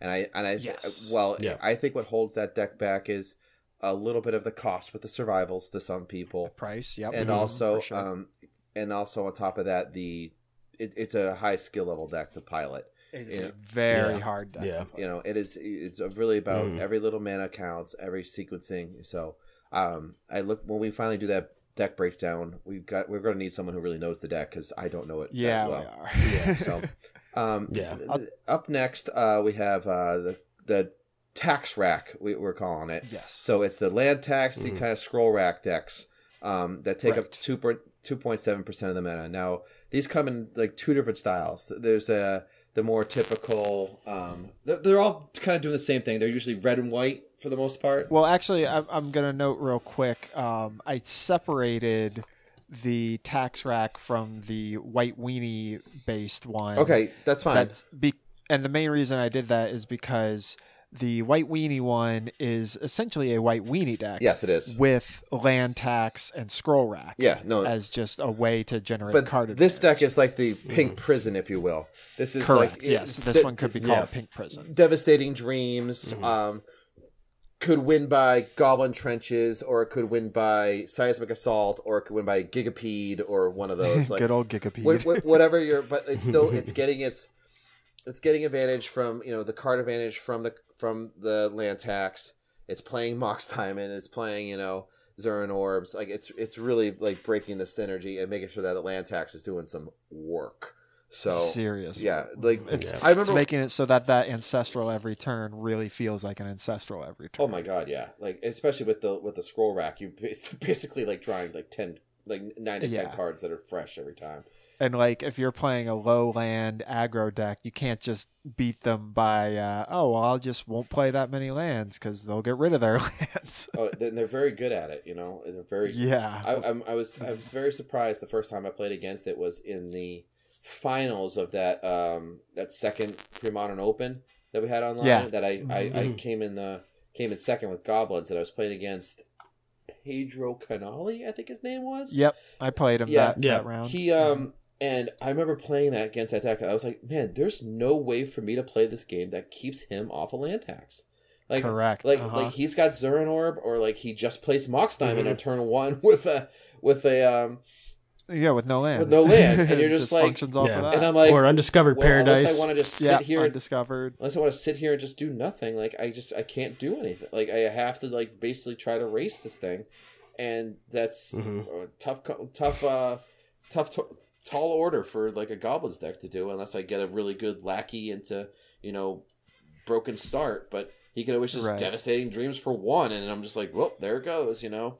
So just v- Yeah, very and deck. it's something I really like about it too is that it's a very unique to pre-modern yes. deck. I mean, the the tax rack combo has existed before, and there's been plenty of kind of like land tax based strategies, but like the particular set of cards that are in pre-modern uh, make for some amazing synergies, like the devastating dreams. Uh, Yeah. you know, there there's just so many cool things where and it's kind of like you were saying with the madness where there's a lot of cards that wouldn't go in any other deck right oh for sure and and there's not to mention there's not Mhm. historically red and white decks you know like that are not combo control prison decks they're usually like just No. aggro decks you know yeah Th- so th- true they're lightning Mhm. helix they're you know Rager of Mhm. Eos Bushwhacker decks or something if you guys played during Right. that time. But like Savannah Lions, Sav- Lightning Bolt. Savannah Lion Lightning Bolts, you know. It's very rare that it's a prison deck or you know, there's another So or a combo deck like, you know, Astral Slide or something like that, you know what I mean? So Yeah, it's mhm. it's So it's very different. But uh anyway, very cool deck. I think it's very strong. I have I, I've always had a tough time with it with the decks I play, but I'm curious about how um how good it is, you know, with a bunch of other things um, against like maybe con- con- control does well against it or something. I don't know, but I think it also is another like um, expensive deck that probably like keeps its numbers down because it needs all four Mox Definitely diamonds four Mox diamonds. and 4 scroll racks, which are like you know sixty ish dollars or whatever it is. Like they're Jesus, are they yeah, much? they're not cheap. So, um, I think Well, you can get the gold borders. which- well, I actually wrote it down. They're twenty nine dollars, so it's not even that. I mean, they're not that much. yeah. Oh. So they're, they're not they're nothing Wow. cheap. But uh, up next, we got a nice little co- uh, pairing of combo decks. Yeah, Uh, continuing the combo. yeah, so we got two point five percent of the meta is each for uh, Reanimator and for Devourer. Obviously, two very Yes. different decks. Uh, the, Uh-huh. the Devourer is kind of the new the new kid on the block, so New to kid speak. on the block. So I think um, I I want to check it out myself, like see if I can give it a give it a whirl. I'm not. I, I just kind of see how it goes. I think it's a very cool deck. I would love to try it. I've never actually cast a Tinker in my life, so I would like to do that. um, I think it's just so awesome that those guys, you know, invented a deck in pre-modern. oh, it's, like it's never existed before, Right. And they found this awesome little interaction. it's pretty amazing. It's really cool. Uh, I, I really want to find something else that's lying, you know, another diamond in the rough, if you will. well, especially one that's powerful. Like that's the key. Is Yes. not, you you can come up with some like you know brewing some jank and like, but that that, right, that is some cute stuff. Right, that is a pure synergy. Like you know, that is a strong combo that can win very quickly. You know, it gets like you know, it does well with the soul lands. It abuses mana. It plays fast, and that that is a classic combo deck. As far as like, I'm putting all my resources into this, and then blinging this thing at your face, or alter a dimensioning you out. You know what I mean? So Yeah. um, Yep. so that and Reanimator is like you said, as classic of a combo as it is. It's just it's put something fat into the graveyard and cheating it out for you know one or two mana. You know, just getting it. Yep. The, the, the combo is you're spending two to three cards to you know get a huge tempo. You know, getting a big fatty early. You know, so Yep. that is classic. You know, magic and. This is really where it started. Um, also, like, quick little note, like the fact that we don't have Entomb allowed, I think is awesome. You know what I mean? It's Yeah. just like because there's plenty of ways to bin these cards. You don't need to put the perfect card into the graveyard right away for what is it one one Yeah, mana. and I feel like that would enable certain combo decks a little too well. well, and because you can put the perfect dagger, especially after sideboard, like you know, oh, it's a red deck. Here we go. Where, where Chroma's going straight. right, it's a tutor or, if you're Phant- playing Reanimator. or, or But Phantom I'm- and I'm- Shoba. You know what I mean? Like just right. It, you're I'm done. saying not even for Reanimator. There are other combo decks that like to have a tutor for one black like that. Oh yeah. because like like combo decks that use things out of the graveyard. Yeah. Like uh, the Pandeburst deck usually wins by doing a replenish with the combo in your Wait, yard. isn't Tomb any card? It's not just creatures. yeah, it's any card. Oh wow, I did not know that. That's amazing. Um, I think Buried Alive is just creatures. Yeah, Buried Alive is definitely just creatures. I know that. Yeah. That makes I, sense. was, I, I thought for sure Entomb was just creatures, but I could be wrong. Uh, search the library for a card and put it into your. Wow. Yep, good card. yeah, because in in Odyssey, you know, it was mainly to get flashback cards because that was before Mm-hmm. Quiet Speculation came out. yeah. Oh, oh, the innocence of Mm-hmm. WotC. Oh, just put put, put your put your flashback cards in the graveyard. You'll get value out of it. players, No big deal. the players find a way to break that in half. yeah. All right, moving on. Uh, we're getting a little. So kind of surprising is the next one. Yeah, this Terrageddon deck has you know two point three percent of the meta, and I gotta say, like, that is the mid range deck. I am surprised it's this high because I I did not. I thi- I really think the format's too fast for it. You know what I mean? It's a lot of fun. Oh, yeah, definitely. All the versions are running for Mox Diamond. you need you need the speed. Uh, yeah, Yeah, and it, Yeah. it, it can just be uh, it's it's basically appeals to the uh, Timmy spikes. yeah. like like I consider myself to be with Stifle Knot. Um, sometimes you know you just want to have one fatty take you to victory, and a Terravore, man, that thing can get huge fast. Well, because because we've Oh, gone yeah. through a bunch of decks so far, and I'm looking at this. The only deck that we've mentioned so far that plays Swords to Plowshares is Landstill. You know what I mean? Like all these yeah, other decks holy are gonna. shit, you're right. You know what I mean? or Tax Rack does. Oh, Doesn't it? tax rack. Okay, I'm sorry. Yeah. But all Yeah, these other rack ones would. are gonna probably have. If you land a Terravore, like an eight eight Terravore, like they're gonna have trouble dealing with it. You know. yeah, And very so true. as long as it, but Well, there's there's also the black removal. yeah, that's true. I mean, we've Mhm. listed the rock, Oh, we've listed Psychotog. Oh, we have we, we've we listed, haven't talked about like you know um the, the, the, the sacrifice effects, like you know, innocent blood or um, Chainer's edict or uh, the other edict. I'm Hmm. blanking. Yeah. Diabolic. But uh, another thing to note about the uh, Terrageddon is there's a lot of different flavors of that as well. Yeah, Um, there's, I think the most powerful one is probably the Bant one that uses your kind of blue thresholdy cards to dump into the graveyard. hmm You know, like uh, your careful studies, that sort of thing. But then there's also a really cool one that was in there that was kind of like a cycling based uh Terrageddon deck. It was running like Krosan Tusker and Eternal Dragon and stuff like Hmm, I that. can see that. Well, and like These- and like the really uh, interesting the the cycling lands too. The the, the like Yeah, exactly. The cycling lands were a Mhm. main thing. Cartographer to get them back and cycle them again. Uh, there's definitely yeah between like Mac. Nice. uh, First of all, playable like good strong cards that go put lands in the graveyard away are like Mox Diamond, Wasteland, and Windswept Heath are probably th- those are twelve cards that put like lands in your deck. Then you want those cards anyway, and then you have other ways to like dump. Like you can get that Terra again, Ter- Terravore pretty big, and you could you know with the get in behind it. It's just here we go. Let's, let's smash. So I was very surprised to see it that high. I'm wondering if it is like a legit deck or if it maybe that just got played early in the metagame and maybe Yeah, maybe got- it's just fun. head out but um, it's interesting so uh, tied with that at 2.3% also are the non full english breakfast survival decks these are like you're talking about like the you know the the, the kind of recurring nightmare kind of decks or could be the like the trade wind survival decks um, which you know Yep. they're all mid-rangey. I would say Tradewind even creates a little bit of a prison when the Tradewind really gets going and locks you out of your mana and starts balancing that Yep. like every turn.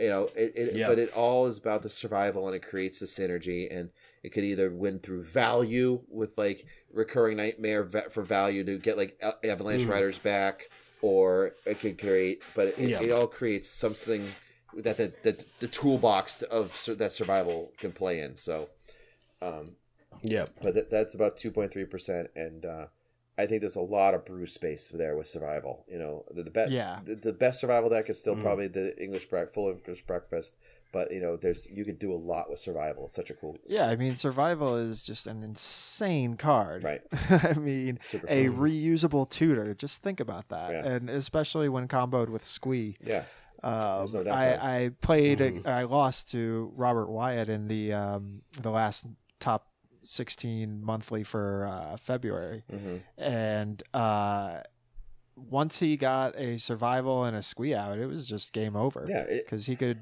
do whatever he wanted. Yeah. um Yep. I streamed that yes, one, you right? streamed it. yeah Yeah. Sorry. yes, you showed everyone my defeat. Uh, up Yes. next, we got uh, the Suicide Black, which is the black aggro. Um, I'm gonna, I, I want to start probably d- dive into that deck probably at some point. I don't know if it's gonna. Yeah, I'd really love to see that get like fine tuned because it's already really good. right. You know, like I'd say just the the out of the box Mirage, uh, Tempest, uh, standard Suicide Black is already like a good, solid tier two, tier two point five. yeah, But I bet you could like Mhm. tune that thing to be incredible. I, I don't think it's ever gonna hit tier one because it doesn't have the the reach and the No. explosiveness that like the red decks have. Mm-hmm. But I think you can have it be a solid contender because it has efficient creatures that are like you know power greater than their casting cost with very like abs- the Carnophage has a very little downside. You know what I mean? That one Right. who cares about that one Mhm. damage, and I think And Sarcomancy often has no downside. exactly. So and then you have um, the problem is though they're mostly just attacking for two. You know, so you need to be able to find a way to disrupt or f- Yep. pick up that clock. I'm not sure hatred's the way to do it because you're kind of going really big all in into hatred. But maybe there's a, a hatred deck that just hopefully wins on like, but it's so dependent on dark ritual. Then you might you could blow yourself out for like a three for one or something like that, or, or in end all your life. You know, so Yeah, I- a handful of the decks in that category are hatred based. and that's fine. I mean, that was the classic Suicide Black from back in the day. So, Yeah. but I think with some good disruption and and and the black aggro cards, um, I think it, I think it has some it has some chances, and I'd like to kind of tinker around with it in a little bit. Uh, Well, interesting enough. Just a quick little side note: when uh, when Ron Taylor made uh, you know second place against you, that he he told me earlier in the tournament when we played that he basically just took the deck that he was playing back and extended, you know, just like card for card. Right. Yeah, I mean, because it translates pretty well. You know, the, a lot of the cards, nothing's been banned from that list. You know, yeah. so uh, up next at 1.8 percent, we have uh, a group of decks. Um, this is the we have it categorized as artifact and tinkerer welder kind of builds. Now, Yeah, so th- this was another one that I had to kind of do some researching and look at the actual deck list because they had all different names for artifact based decks, and then there's also all different kinds. So I've got further down on the list Mud, which is the mono brown that Antonio is the champion of, where it's basically uh, your prisony. It, it's almost like uh, shops and vintage, but for pre-modern. right, Now, this category we're talking Yeah. about now, though, is uh, artifact with usually either red or blue, and it's running either like Tinker to kind of power out those artifacts, or it's running some sort of welder combo to get them going. what's the combo with welder? Is it like created in the prison though? Well, yeah, it's it's not a combo in the sense of like creating a win condition, but more, you know, you bring your tangle wire back over and over again, Oh. or yeah, or Smokestacks. smokestack to keep bringing stuff Yeah, back. I think I think it's pretty close with these these mud and and tinker slash welder decks. They're are pretty similar. Maybe the tinker, uh, obviously, you, you, it's not mono brown, you know, like like Right. with the tinker or the welder. But I think they they all have the same kind of goal of like getting these artifacts in with um, you know, w- w- into play with the sol lands. And you know, kind of winning on mana with like you know the Thran Dynamos or whatever, and kind of getting ahead with Metalworker as well. Like you just get big mana advantages. But right? Yeah, they do usually run metalworkers.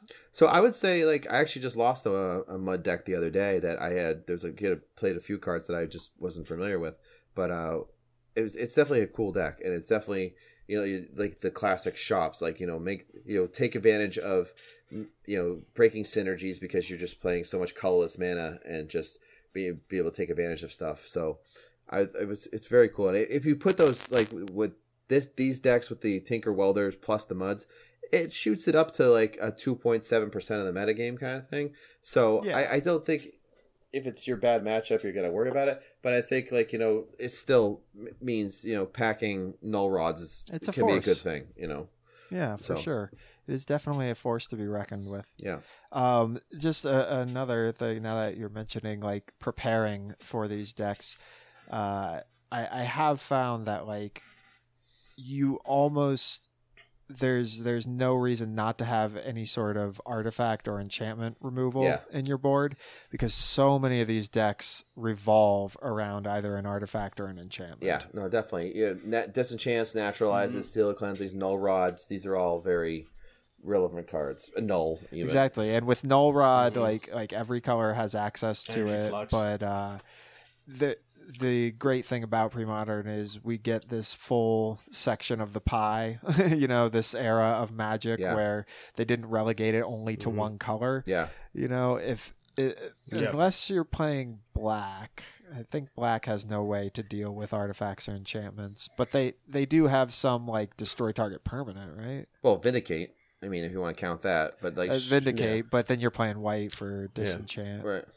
Disc. Yeah, you got to kind of rely on disc. But anyways, the, the point being, if you're playing blue, you got a null. If you're playing green, you got naturalize. If you're playing white, you got everything under the sun to deal with artifacts and enchant. Red has all the shatter effects. Um, so definitely be prepared for some artifacts and enchantments on your board. Uh, next up, we got um. So we're gonna just kind of rifle a through a couple of these. I got the Oath kind of combo, which is probably like what the um the Scavenger Time Warp kind of style. you know, there's a lot of different varieties of it. There's that one, which actually only has like one or two results. Um, the more common one is weirdly the one that's just looking for uh, Morphling, Spike Feeder, Spike Weaver. Class, classic I- Oath. You know. Right, the original Oath, essentially. Yeah. Um. It's. I think it's a fine deck.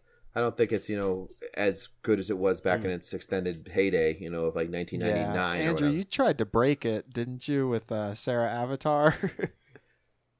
Yeah, that was fun. Yeah, but that was where I went. Oh, and one and twelve work out so well. yeah, it was fun when it happened to get it out because I got up to over hundred life. But yeah. so uh, up next we got a little like white weenie, uh, which I think Uh-huh. is definitely a struggling aggro deck. This doesn't. This isn't rebels. This is or, or the tax rack aggro with like the firestorms and like that kind of engine. This is just kind of cla- more classic white weenie, which I don't think it. This is going to be your you know Savannah Lions and Moms and probably the Shadow guys and yep. yeah Shadow probably- guys, yeah, which I just don't think it kills fast enough. I think again that might have been from you know the earlier days. Um, Mhm. Stasis up next as a good prison deck. I think I, I'm. I that number seemed a little low. I feel like there was a run on Stasis decks recently, you know, and um, but I think I think Yeah. people can definitely Well- win with that deck, and I, it's got potential. yeah. I mean, we had three in one group, so that sort Right. of cut down the chance that many of them would move forward. I think it's also that a lot of people just don't want to have their games go that long for an entire tournament. they don't want to be the state. I like to see guy. that deck. Yeah. Someone bring that deck to like a timed round event. You know what I mean? Where you really had to play within the, the Mhm. time frame allotted of the 15 Yeah. rounds. Um, Yeah. I, I agree. probably have a lot of one and zero Right. Well, finishes. I think we talked about it got to last the time, one. but like you know, you just if you do, do not go to time every single like round with the stasis, just play quickly. It's not that Mhm. hard. You, you- like we said, p- draw that island, play that island, say go. You know. Yeah. Nobody wants to have Mhm. two, three hour rounds Right. on our monthly. uh, we got elves up Yeah. next, which is interesting deck. I haven't seen it in a little while.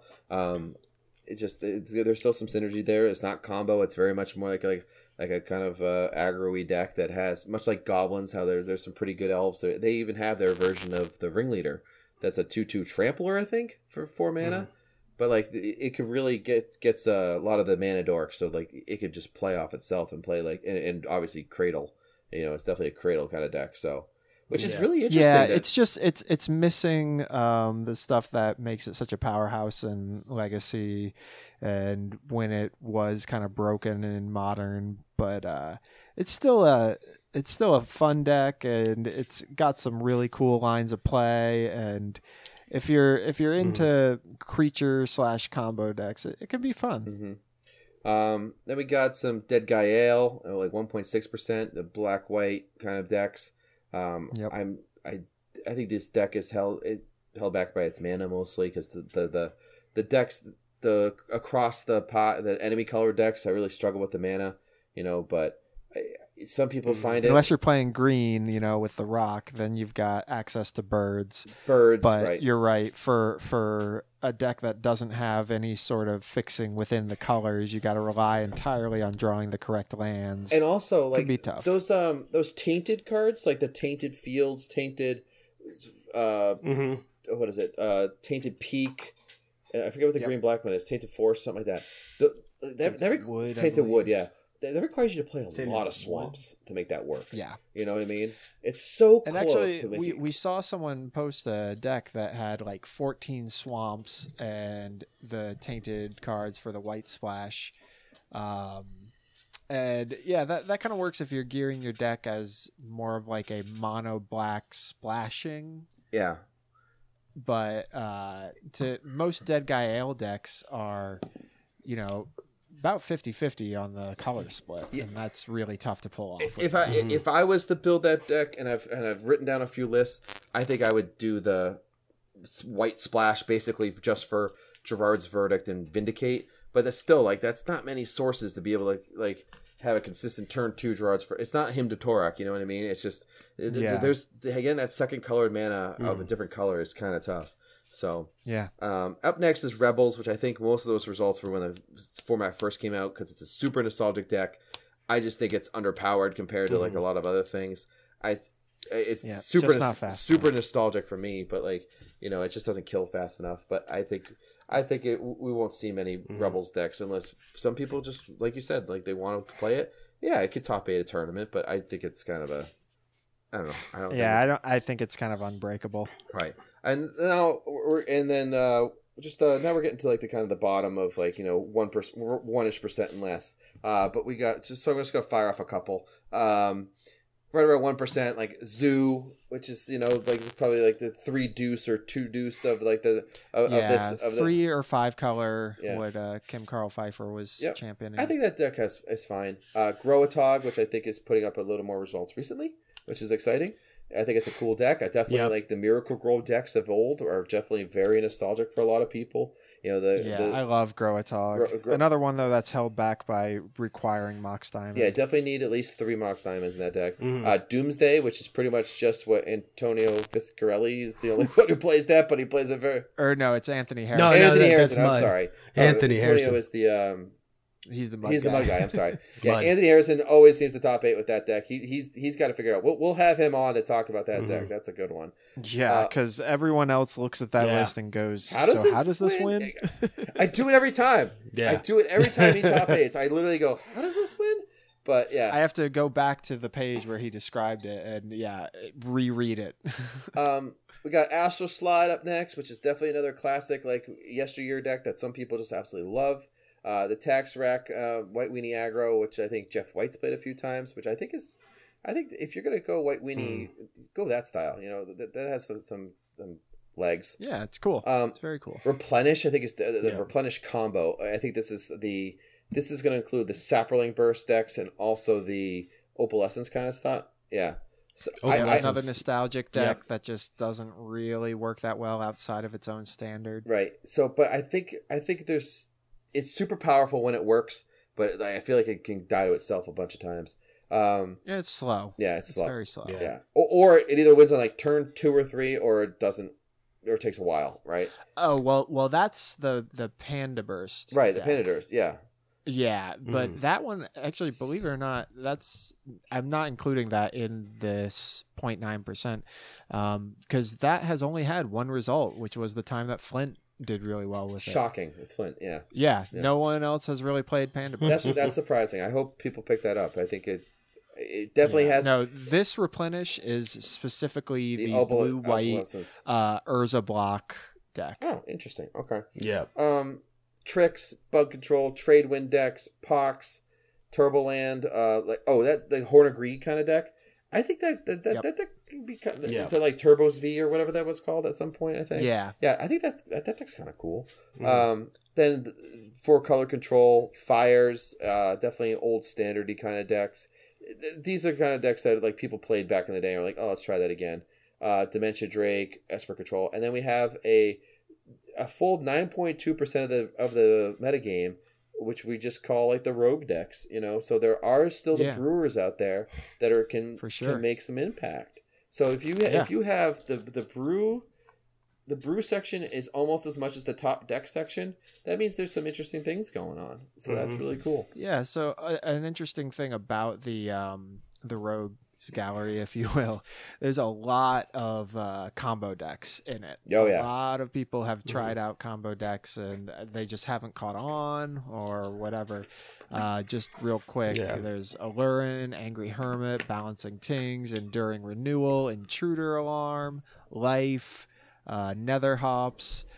There was one really cool, what I called mono blue combo, High Tidaless, where it's basically using like Turnabout and Sol Lands and uh, M- Sapphire Medallion and Medallions. untapped blue Yep. spells to just generate and who knows how it wins, Right. but seems fun. Uh, Storm, Tax Tower, Tron. This is me just scanning for the combo. There was also like a fluctuator combo. Is that like the storm deck? fluctuator. Believe it or not, Mhm. not a single fluctuator on TC decks. Mm, it- I think it's definitely it, it's a brew. I mean, Mm. it's a synergy, but if it doesn't get the fluctuator, the deck does nothing. You know what I mean? Yeah, I've I've played against it Yeah. multiple times in the monthlies, and every single time I beat it by the skin of my teeth. Right. it's like they seem to Mhm. get the fluctuator. One game they just destroy me with it. Then the other two games between uh, sideboard cards to deal with it. uh, That's another big problem with it. A, if it doesn't get the fluctuator, it doesn't win. B, it doesn't really have a way to uh, protect itself. Like it has like miscalculation, and that's it. Mm-hmm. Um, but C, it loses to just about every sideboard card out there. It loses to counters. It loses to artifact destruction. It loses to graveyard destruction. Yeah, oh, yeah. It, it just loses to any sideboard. Deck. Yeah, that makes sense. So, all right, and uh, that's the meta, if you will. Um, Yeah. you know, that's we went. I mean, we've mentioned a lot of decks, you know, and I would say they're pretty much all the ones we talked about. I think you're pretty viable. You can win a tournament. You can top eight, obviously, because they've shown up in these these numbers. You know, I think you, we know we we have we've always had a good idea of what the top. I, I mean, I'm not. I was a little surprised by like some of the ones in the top eight of like Madness and Enchantress or whatever. I would have thought Mhm. maybe Full English Breakfast would have been more a little bit higher, um, and definitely some more combo decks. But I think uh, you know what to expect now going forward. You know, and this is a good breakdown. And like you Yeah. said, this metagame is very balanced right now. You know, I don't think there's any one deck that's totally dominating. I mean, you can say Landstill, but it's the control deck. You know, I mean, it's it's it knows what to expect and it has the right answers. And and it's not dominating by that much. right, Yeah. you know, nine point four percent over the seven point five for goblins. It's the be- six point two for Stiflenought. It's the Yeah. best deck. So- So now, if if if Landstill was just the best deck and it's just there's nothing else, and all of a sudden we start seeing that number creep up to 10, 12, 15, 20 percent of the meta. What what card would you even think about like Mhm. maybe banning to to reel it, reel it back in?